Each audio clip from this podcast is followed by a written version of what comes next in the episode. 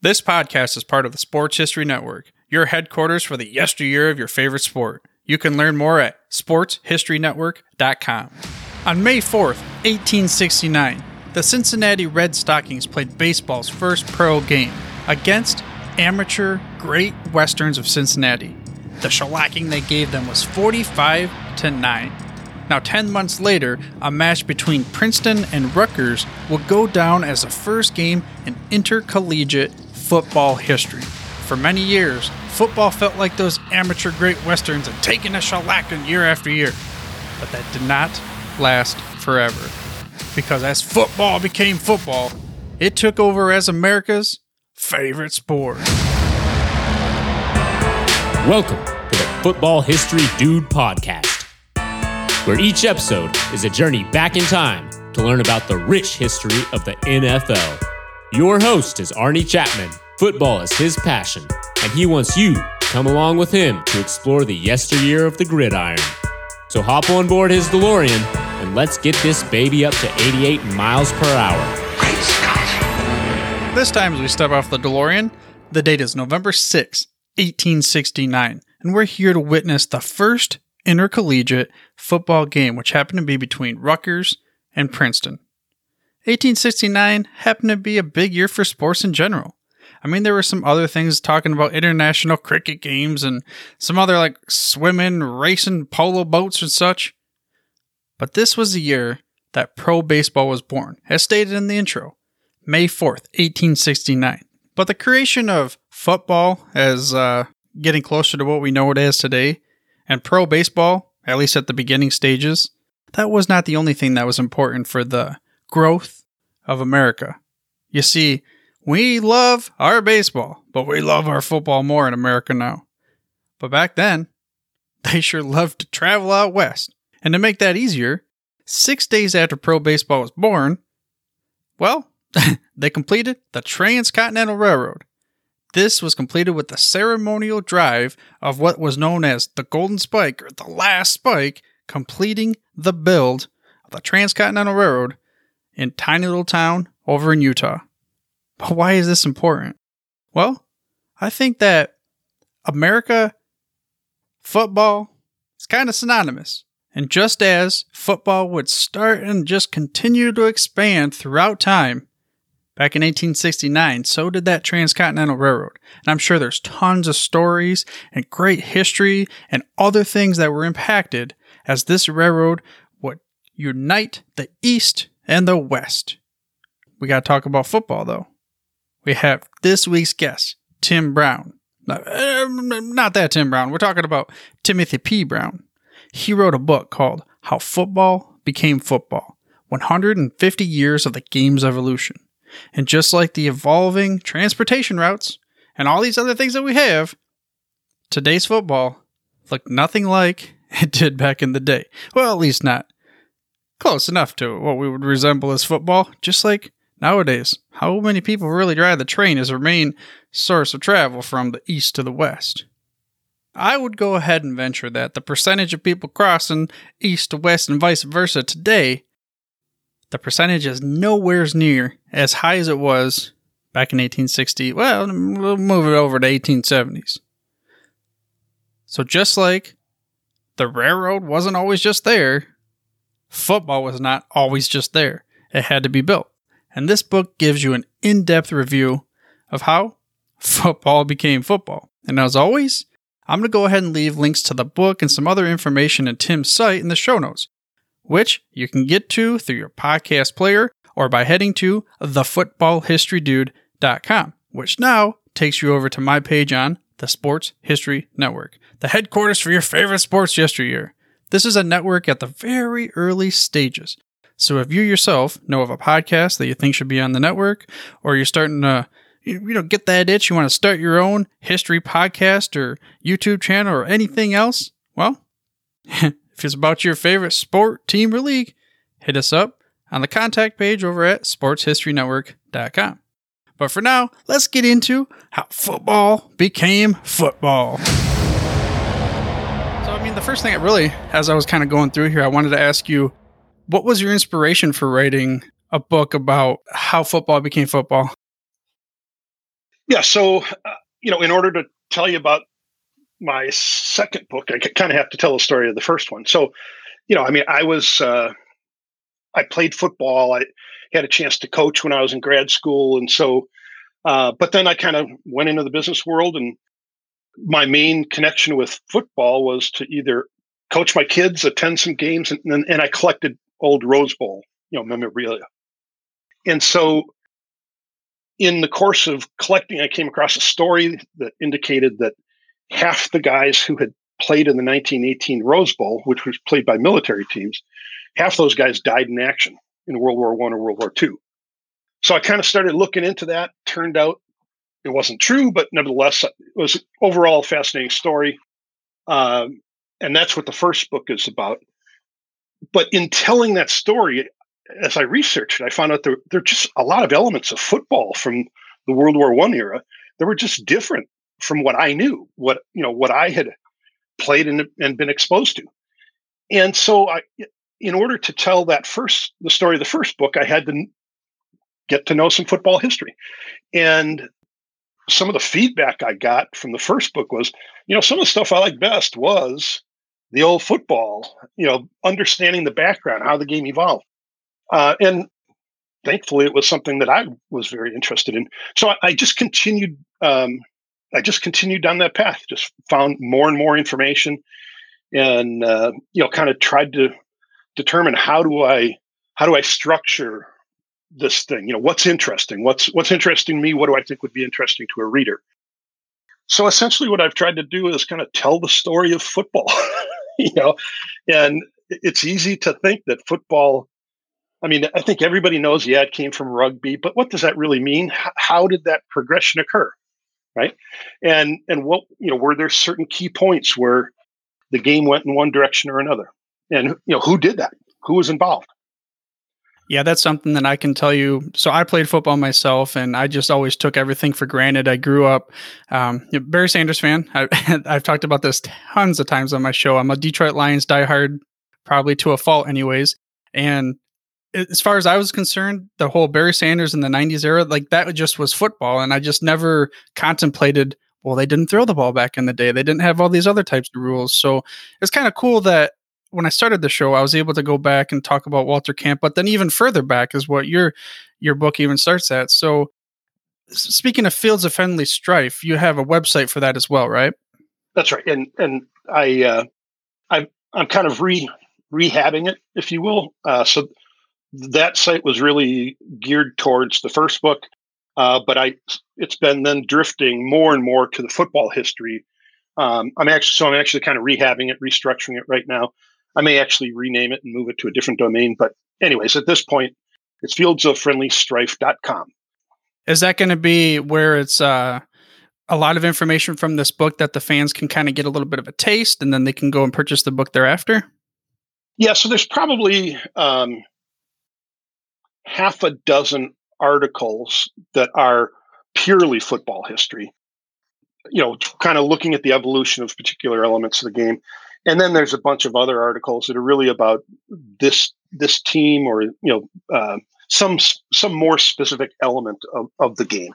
Um, so probably two thirds of the content on the site now is football oriented, and then the other third is more World War One and uh, you know some of what happened uh, during the war.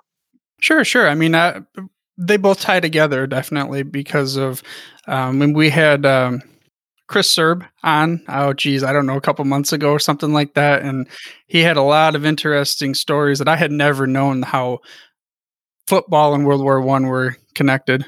Yeah, so you know, Chris, uh, Chris uh, you know, I took a more uh, a more narrow path. I focused on on two sets of teams that, and then you know, kind of that was the focus of my book, and and then I talked about kind of the world and the war in in in general. Chris took a, more of a survey approach, looking at all the te- all the military teams at the time. So you know, mine was kind of more in depth on thir- certain teams. His was you know broader, uh, and he focused more on kind of what the implications were of those teams or of service football uh, for the early NFL.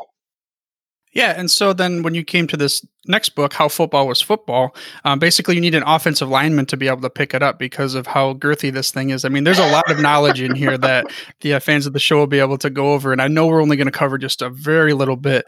But uh, speaking of that, it was broken up into three parts. I saw. Why did you choose those specific three parts? So, uh, you know, there's a lot of information to try to cover. And so one of the challenges was how do I structure this in a way if I just went chronologically, if I just said, okay, in 1877, here's what happened, and in 1878, this is what happened, I just didn't think that could hang together. So I had to try to find a way to uh, talk about the game uh, topically while also making sense chronologically. So I basically took the beginning of the game, um, you know, 1869, even though that's a little questionable, but um, so 1869 to 1905. So uh, 1905 to 1912 is when the, the whole crisis was going on. Uh, but you know, big changes in, in 1906. So that was the one breaking point. And then the second breaking point, um, I went with 1960, and you know, you could argue that it could have been any any time in that in that period, but I use 1960 because that's when, uh, in my mind, the biggest change in football uh, from 1960 on is the influence of television and money. And that was when in, uh, ABC first or signed a contract where they brought in Roone Arledge, and he, you know, he basically changed college football in the way we view it. You, you know, he just had tr- dramatic impacts. So that brought money. Uh, money brought further specialization of coaches. Um, you know, more money for the players. They could be full time athletes, not part time athletes. Just all kinds of I just think money has a massive impact. Um, and then that time coincided with, uh, you know, some changes in the game itself, as well as uh, really the true start of the desegregation of football. So that's kind of a, a key time period.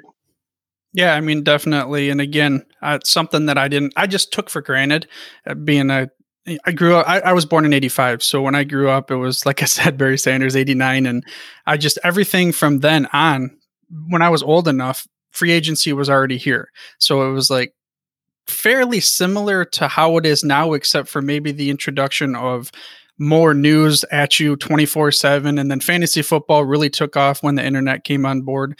Other than that, though, it was fairly similar. I mean, sure, we have the transition from more the running game to the passing game. And that kind of leads me to what were some of the elements of the game that now we maybe take for granted, but weren't even there in the early days?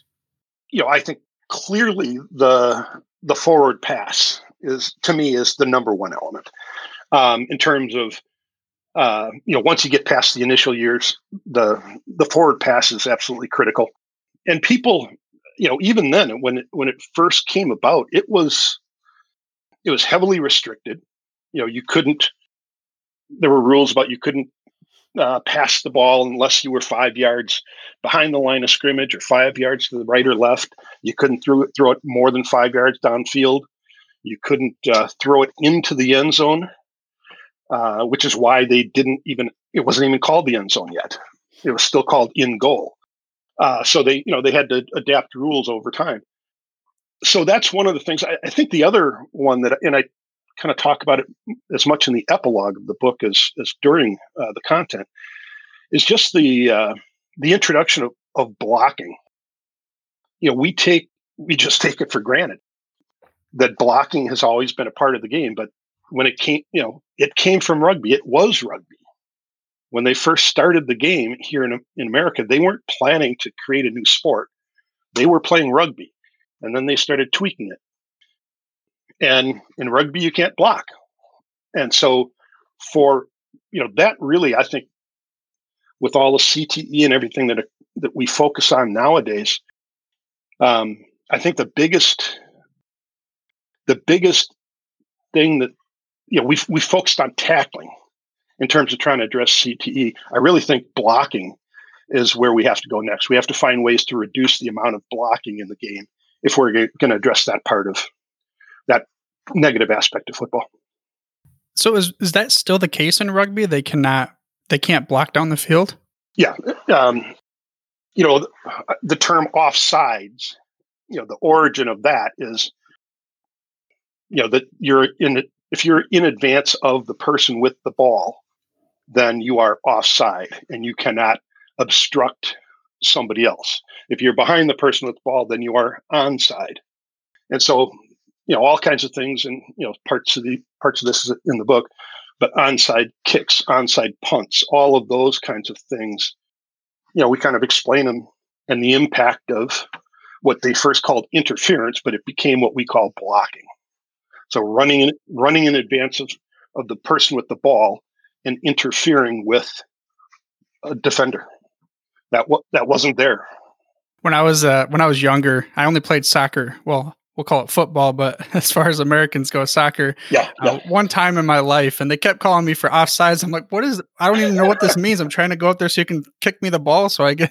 They stuck me on the defense. They called me the enforcer because let's just say I wasn't the fastest cat. So I got a lot of those cards. I don't remember what color they were, but uh, it just it's amazing how things have transformed over again. Like you said, like blocking. It's like the fundamentals of football. It's when you're in it. If you don't, if you can't block, you can't do anything. And back then, like you said, it was not even in existence. And again, this book is going to give anybody that wants to listen to it an in-depth look at all these various rules. One thing I did see in there was the images of like it was funny how like they were holding that the ball and it was like they were well should we shot put it should we how do we throw a spiral and stuff like how did that transformation of you said passing was a big one how did that go so I think one of the misconceptions that um, most people have about football is so kind of everybody knows that in 1906 the forward pass became legal.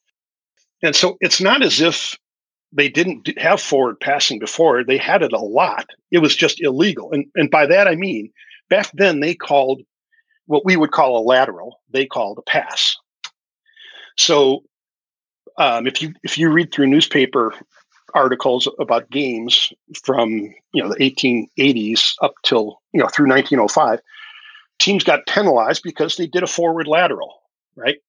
But it was really a forward you know what we they called it a forward pass. We would have called it a forward lateral. And so it was a part of the game. And so when they first approved legalized forward passing they were thinking more along the lines of forward laterals not the downfield overheads, you know, overhand spiral throw that we all know and love today, right?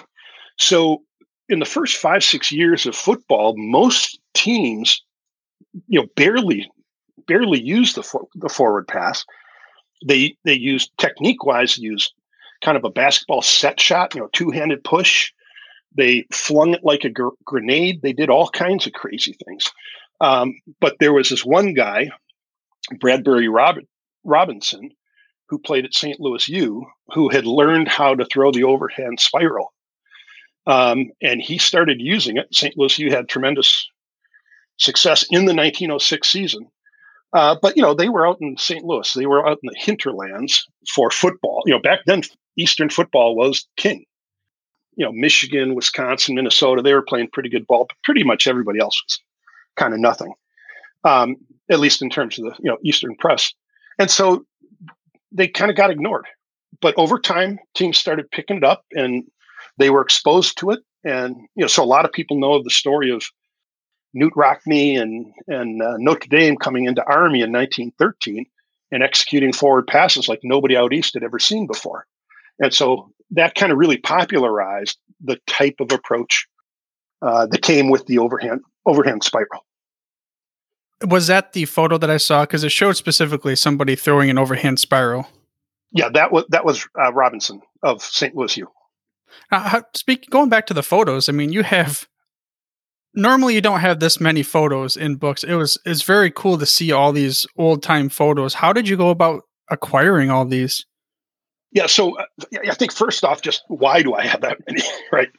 So it, it's just you know I think there's a lot of things where when you go back you know, I'm trying to describe h- how things worked back then. And, and so I, it's really being a translator. I'm trying to translate what was happening back then and put it into concepts that we understand today. And sometimes that's hard. Um, it's like certain languages, there's no direct translation for certain words. And so um, images became very helpful to illustrate that. So if I'm, you know, I talk about nose guards. So before there were face masks, um, even before there were helmets, people had broken noses. How do you protect it? So they wore these things called nose guards. And they're hard to describe, but a picture pretty much tells you what they look like. So, you know, uh, so to find the things that I had trouble or just thought would be better communicated via image, I had, you know, plays and formations drawn up. You know, those were, but otherwise, I basically scanned university archives. I bought a fair number of old postcards um, back in the day before you know, Twitter and Facebook.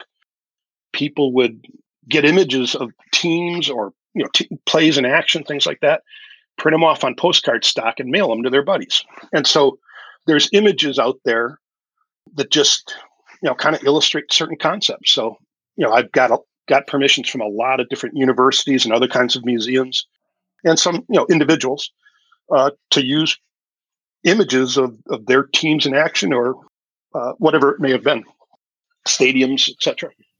One of them I saw was antiquefootball.com, and I kind of went over their website yesterday. Uh, how did you get in touch with him? Uh, you know, so I had come across, um, so Chris Horning uh, runs that site, and it's just a fabulous site. Uh, it's just got so much cool old stuff. And so, you know, I just reached out to him. I mean, it really, when I, my, the early equipment information that I wrote was, you know, certainly heavily influenced by the information uh, from his site. That, was really, you know, kind of my key guiding path. Uh, he kind of stops after 1910, 1920. So everything else, then, you know, I kind of had to go find on my own, I guess. Um, but uh, so, you know, just reached out to him and said, hey, there's a couple of images that, you know, I'd like to be able to use. And he, you know, he provided permission. So, so that was nice. Very, you know, very thankful. Yeah, it's just I, I went to a site because of you, and I I looked at some of the cool rotating helmets that like I guess you can call them helmets, protect protection pads, and I saw the nose guard you're talking about. And what are what are some of the other elements that maybe someone like myself would go to a site like Antique Football and it's in your book, but I'm like, whoa, I never knew this existed. Yeah, so there's just lots of things like um, so the you know we think in terms of helmets early on they they wore nothing or they wore really headgear or they called them head harnesses oftentimes and they were much more like uh, more like a wrestling headgear you know kind of protected your ears from cauliflower ear maybe some abrasions you know were avoided but otherwise really didn't offer you know much protection and so a helmet is once you actually have a hard shell that kind of protects mechanically you know offers protection so there's lots of, I mean, there's lots of cool stuff like that. Lots of images of, uh, you know, when the game was a bit more rugby oriented. Uh, a lot of guys wore shin guards, which, you know, really doesn't happen too much anymore. The, uh, you know, just there's all kinds of, well, in his case, he's got um, lots of information on shoulder pads, right? So that's one of those words that or a term that we don't really think much about, but the original shoulder pads really were just pads. You know, they were like leather. It was like an, a piece of upholstery or something. You know, stuffed leather or stuffed cloth that people sewed on the exterior of their jerseys, on the shoulders. They sh- they sewed them on the sternum. They sewed them on the elbows. Um, so shoulder pads were just pads on the shoulder. You know, n- nothing, no there was no hard, you know, kind of mechanical protection to them. They were just just pads. yeah, one of those pads I saw was um can't remember if it was Rawlings or Spalding on his site, but it was just called somebody's football armor, and it was like this yeah. whole suit of armor. It was awesome. yeah, I think it was Whitby's or Whitney's because I've got that. In the, you know, uh, that was one of the one of the images that he offered uh, permission uh, to use. So that's in, in the book as well. And that kind of leads me to some of the through your uh, findings and research and like that. They called things, and maybe it's just because it's a different era, but I just thought the romanticizing of the way they talked about everything, including sports, like Grantland Rice and, and people like that. Like, did you find any other, like the way that they explained rules and things like that, that just kind of stuck out in your mind?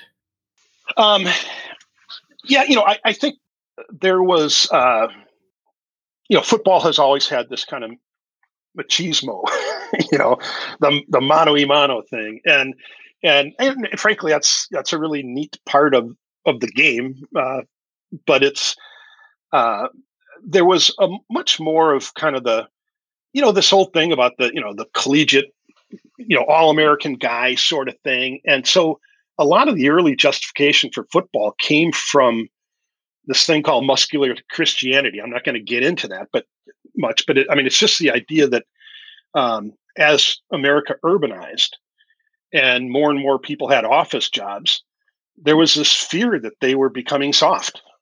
And so athletics in general, and then football in particular, offered an, an opportunity for these young men from Harvard and Yale and wherever else uh, to go to battle without going to battle, right? Without really going to battle. So, um, you know, it helped people learn, you know, teamwork and um, how to, you know, be rough and tough and and strive and and sacrifice and you know all all all kinds of things that are, are good and valuable you know traits or things to to pursue but it was uh, you know kind of the some of the downside of football and the injuries etc were justified in part based on this kind of idea that, well, you know, you got to live to, you got to learn to, to be tough. Speaking of that same thing and going back to your fields of friendly strife, when I had that interview with Chris Serb, he kind of brought that up a little bit. Now, granted, he's not going he's not by any means saying football saved America for the war, but in a way, it kind of that mentality, like you just said, kind of helped build us to get to that point, our troops, because they weren't necessarily prepared at the time, he said. I don't know that that much changed in some in some respects in terms of of uh, you know the so there was a lot of conversation during both wars about high school athletics and training young men men and, and preparing their bodies and being healthier and you know those kinds of things. And so um, so it, it was important but i think it, during the during world war one in particular um, a lot of camps had kind of intramural leagues, both to entertain the guys, uh, and the, you know, so each battalion might have might have a team, or each regiment had a team, and um, but on the other, and then they also had an all star team that represented the camp in competition against against other camps, and so those guys that was that was the same kind of PR as universities use their their athletic teams for you know, it was the same thing. You know, they were out showing how how tough and robust and athletic and good uh, the soldiers at this camp were, or the Marines at this, you know, at this base, etc. You know, etc. So it's it served moral purposes. You know, they thought athletics would keep them out of the the soldiers out of the red light district. They thought, um, you know, it just helped them become, helped condition them, etc. Um, and then, you know, definitely the PR function was a big deal. Mm-hmm. And maybe some of that financial backing because they were out there seeing their boys fight in the on the gridiron, I guess you could say, then fighting overseas. Yeah, exactly. Yeah. So there were lots of, um, you know, every as the war progressed, and you know, lot, initially America wasn't really wasn't involved at all, and then it took quite a while for a lot of Americans to actually get involved in the action. But you know, sports pages always had an honor roll of area athletes who were wounded or killed in action or whatever, whatever may may have happened. And you know, we had the Spanish Spanish flu going on at the same time, so that you know that influenced things during World War One. But yeah, so it was uh, yeah, just played a you know it, it played this PR role, and you know a lot of times the games were played either for charity purposes. You know, the gate went to charity, or it went to fund athletic activities uh, in the camps. Right. Yeah. To be able to pay for what you're doing without having to take extra funds from Uncle Sam or something yeah. like that. That's right. That's right. And because of going through those two major wars and football had had a hard time at the beginning trying to survive, what were some of the changes in the game that you saw from World War One or World War Two or both? Yeah, I think so. I, I think from World War One, probably more than anything, there's probably two things that affected football. One is it just kind of de- democratized the game. So there were high schools playing football before World War One, but it just exposed a lot of young men to the game because they, they were exposed to it in camps and at a game much higher level than, than they had seen in their small farming community. Um, so I think World War One, the main impact was democratization. In World War Two, um, it was unintended, but I think the biggest impact that the war had was uh, its impact on the substitution rules. So in 41, actually, before we got into the, before America got into the war, um, a lot of guys were getting drafted. They were concerned about uh, the limits, limited number of athletes on their rosters. And so they implemented a rule because be, before that, uh, you know, things varied a little bit, but fundamentally, once you left a game, you couldn't re-enter, or you couldn't re-enter until the beginning of the next quarter, or you know, whatever. You know, it varied from time to time. But basically, if you were in the game, you played the whole game, right? The, the 60 minute man. And um, so in 41, they decided, okay, we're going to allow for basically unlimited substitution. You can switch guys in and out. But when they did that, their intention was really just so that kind of the star of the team, if he got tired or banged up a little bit, you could pull him out, put somebody else in for a little bit, and then reinsert him when he got better. So they, they expected it to be used in a very limited manner. And that's actually what happened until 1945. Uh, Michigan was playing Army, and Army was, you know, had two Heisman Trophy winners on the team, or future Heisman Trophy winners. Uh, so Michigan was just going to get demolished. And so Fritz Crisler, the coach at Michigan at the time, decided to create an offensive unit and a defensive unit and shuffle them in and out. And he did that towards the end of the. It was either the last game or you know second last game of the season. Uh, and other people got wind of that and said, "Hey, this is a pretty good idea." And then, boom! You know, within three years, pretty much everybody was using was substituting, you know, liberally. And then the colleges cut that back uh, in the 50s and returned to it really in the 60s full time. Uh, so I, you know, and I think the substitution rules have played as big a part in the change in football as uh, well. It's it's in my top eleven changes in football. Is you know changes in in uh, in substitution rules.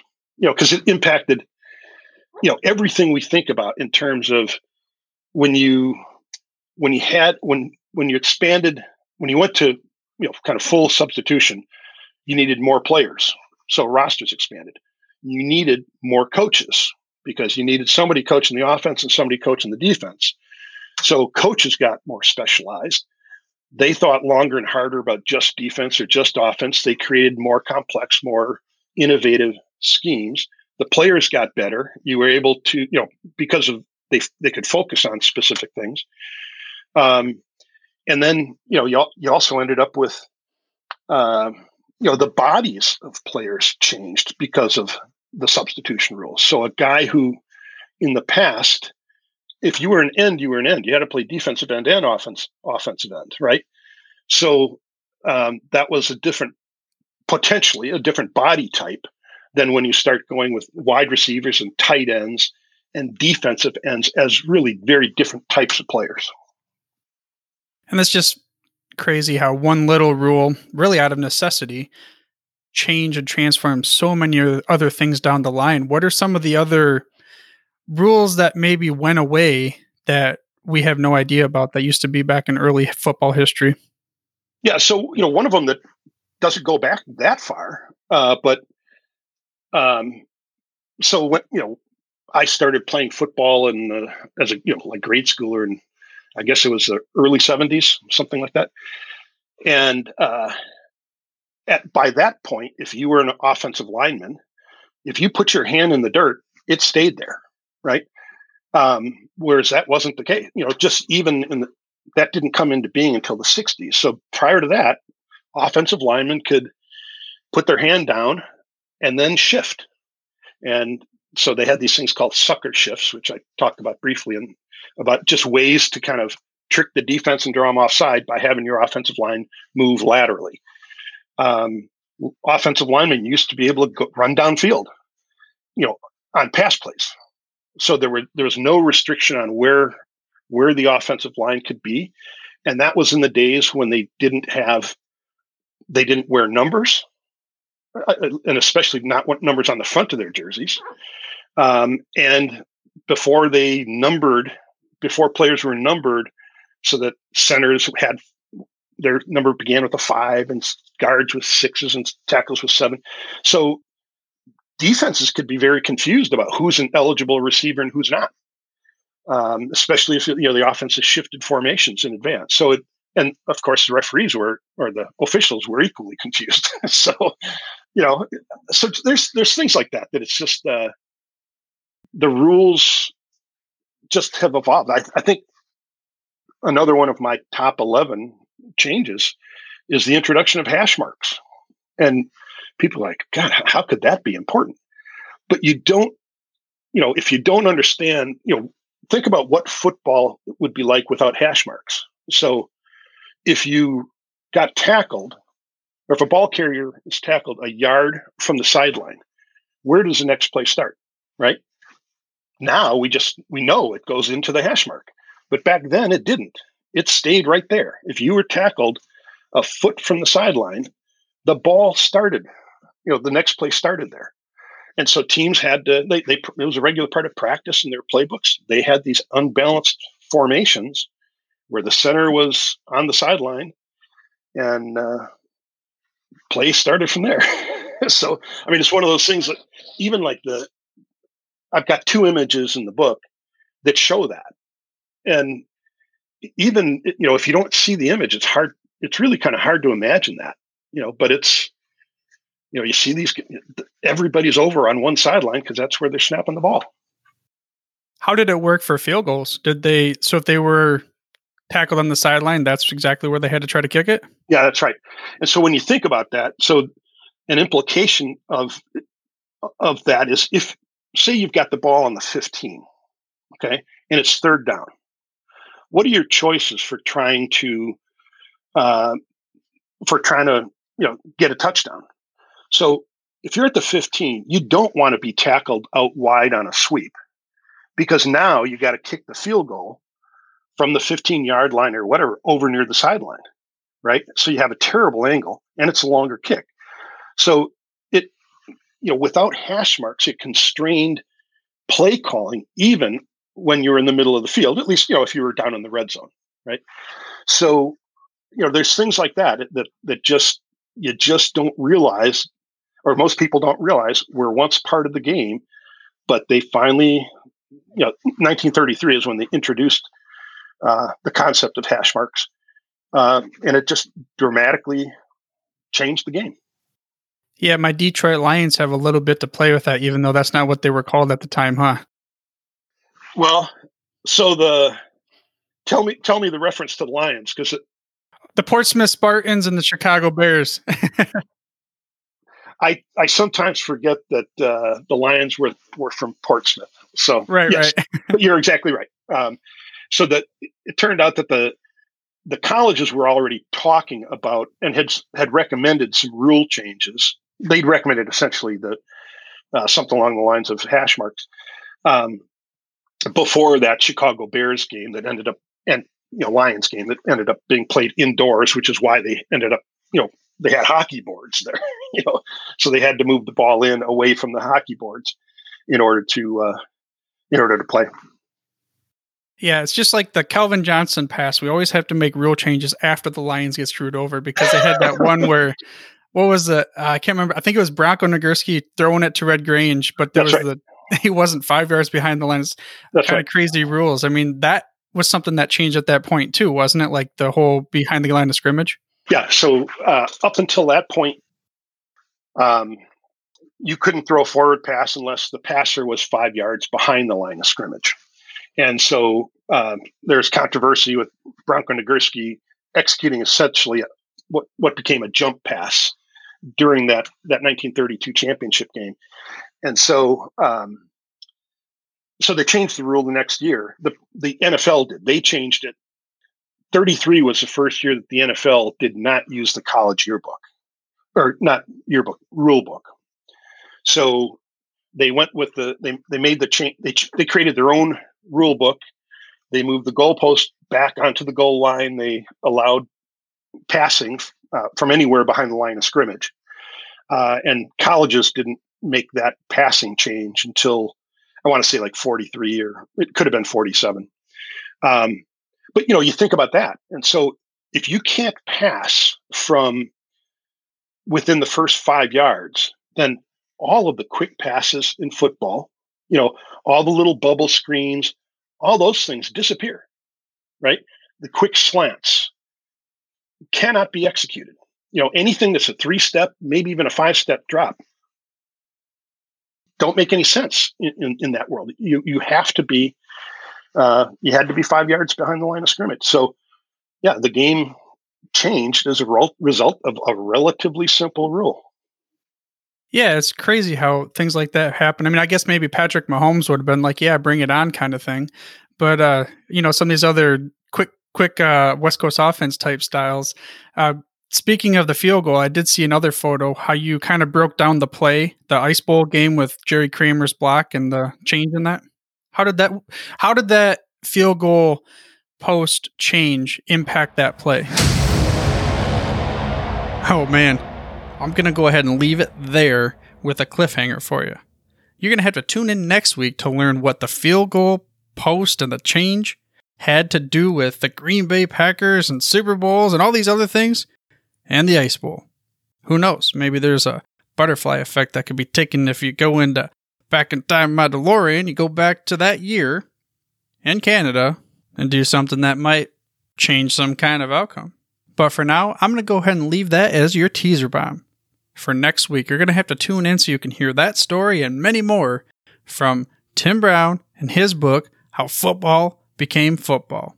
And again, this reminds me, you got to head over to the Sports History Network, which is a collection of podcasts, shows, and bloggers dedicated to reliving and retelling some of the lost or forgotten sports stories from our yesteryear. You can do so by heading to sportshistorynetwork.com. But for now, dudes, I'm through if you're through. Thank you for listening to this episode of the Football History Dude. Make sure you're the first to get the next episode, please subscribe on your podcast player of choice and head on over to thefootballhistorydude.com for the show notes and more information on the history of the NFL. And remember, dudes, where we're going, we don't need roads.